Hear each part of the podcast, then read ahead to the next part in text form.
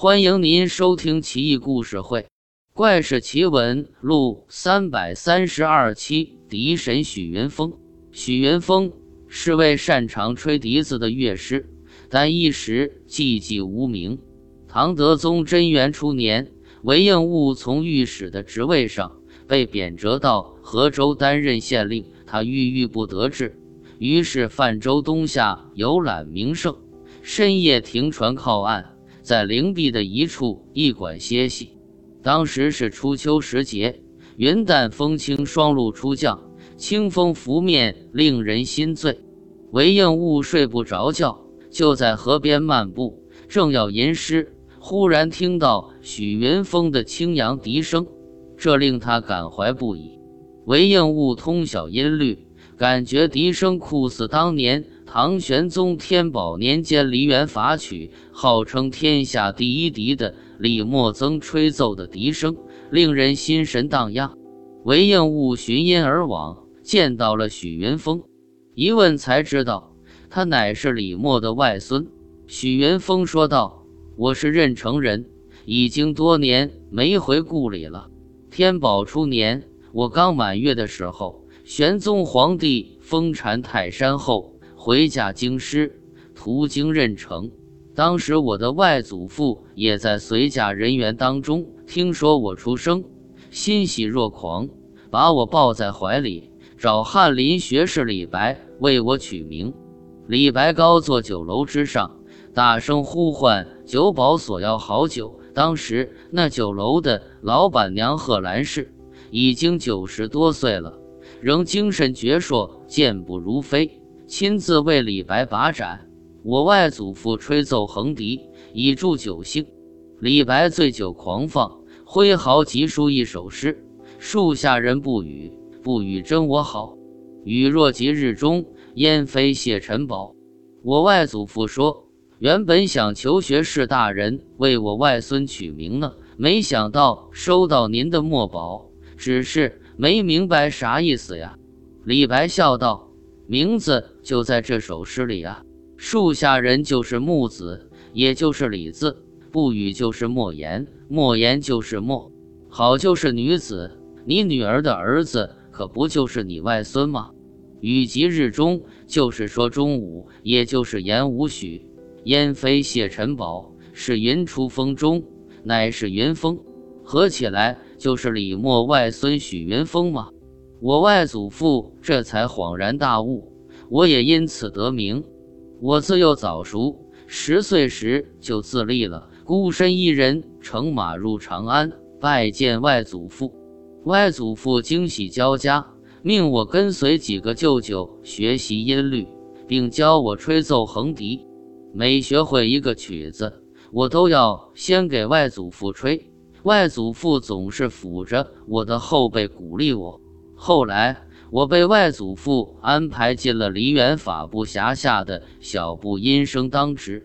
小部音声有三十几个人，年岁都不满十五。天宝十四年六月，恰逢杨贵妃诞辰，皇上命我们小部音声在长生殿演奏。因为是新排练的曲目，还没有命名。当时南海新进来荔枝，贵妃娘娘很高兴。就把这曲子命名为《荔枝曲》，左右欢呼声震大殿。那一年，安禄山叛乱，天下烽烟四起，我也开始了颠沛流离的流亡生活，在南海游荡了四十多年。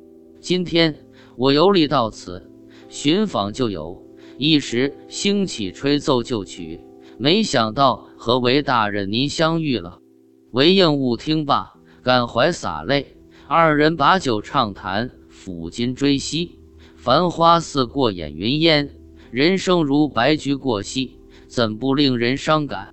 韦应物说道：“我乳母的儿子名叫千金，曾经在天宝年间跟随您外祖父李供奉学习过吹笛，学成归故里，却不幸夭亡，令人叹息不已。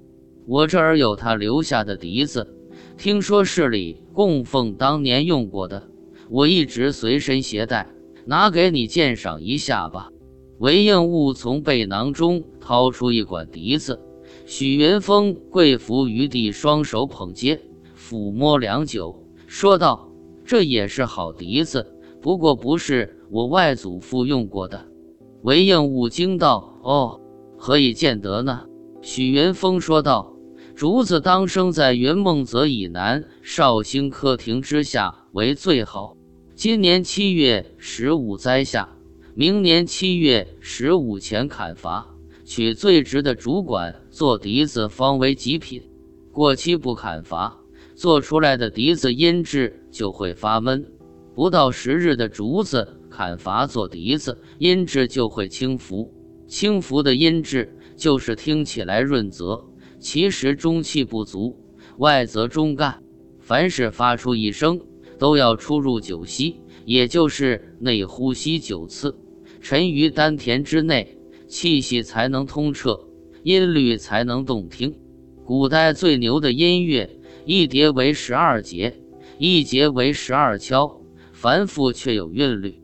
就好比落梅曲，感筋骨之游人，繁华落尽，曲终人散，令人发思古之幽情。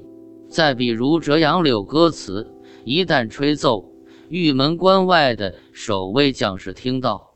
必会悲从中来，油然而生思乡之情。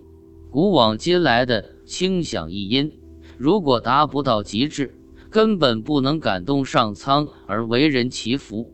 我看这管笛子好虽好，一定是用没到十日的竹子制成的，遇到高音必定会被吹破。所以我觉得这肯定不是我外祖父用过的笛子。韦应物惊叹不已。说道：“那你就试试，没关系的。万一被吹破了，也就证明你说的没错，这笛子也就没价值了。吹吧，让我也开开眼界，饱饱耳福。”许云峰当仁不让，吹起了名曲《六州变》，一碟还没吹完，笛子就开裂了。韦应物这才信服，内心极为震撼。后来，韦应物返回长安。推荐许云峰到宫廷区部任职，成为一代大家。一位笛手就如此传奇。大唐盛世真是繁花似锦，气象万千，令人目眩神迷啊！